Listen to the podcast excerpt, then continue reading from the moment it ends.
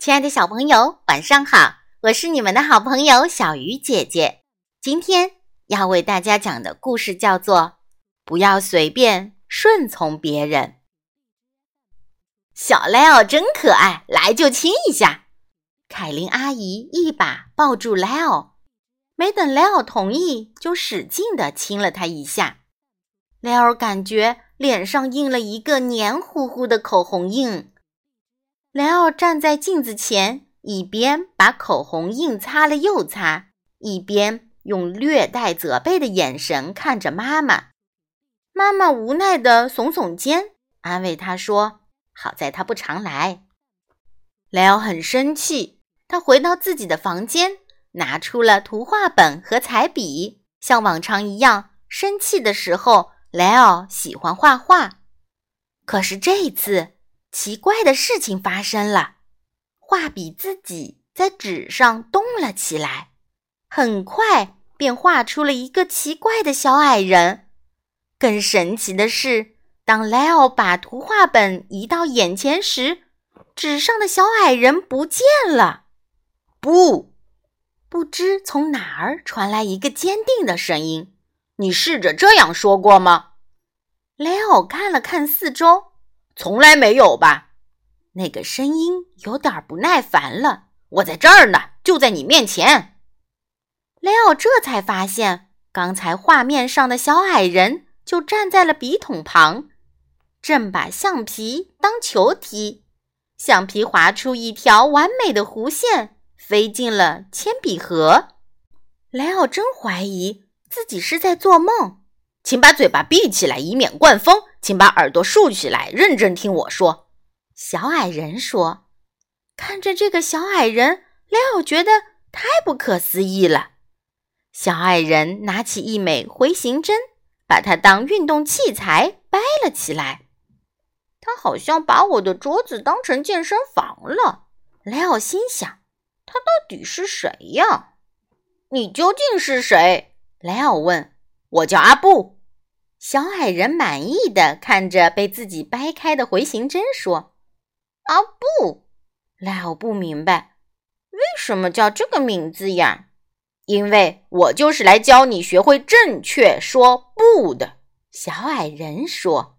“可是妈妈不喜欢我说不。”莱奥说。“那当然了，你以前说不。”是为了引起大人的注意，往往是毫无道理的，所以不受欢迎。但是在真正需要的时候，你要学会不顺从别人，勇敢地说不。阿布一本正经地说：“那么，什么时候是真正需要的时候呢？”莱奥问。阿布想了想，说：“如果有陌生人给你吃东西，要说不。”不管对方给你的是巧克力还是其他东西，不管他如何劝说你，一定要说不。明白？莱奥点点头。阿布接着说：“如果有陌生人叫你上车，要说不，即使他说是你妈妈让他来接你的，或者说他是你爸爸的朋友，甚至请求你说快上车吧，否则我就无法向你妈妈交代。记住，都要说不。”莱奥说。这些我早就知道了。阿布倚在铅笔盒上，继续说道：“如果有陌生人问你知不知道秋天大街在哪儿，要说不知道。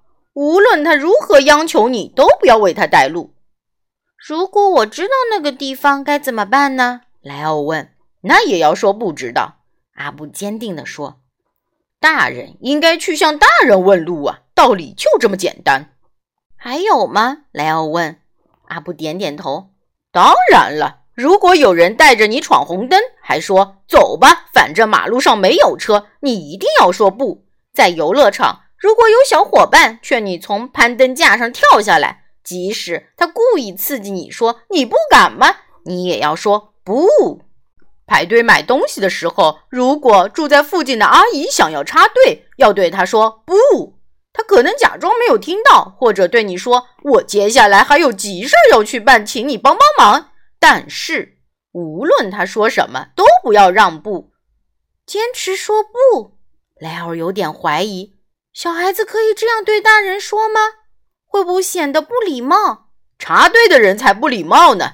阿布肯定的回答：“不想让别人靠近你的时候，要说不。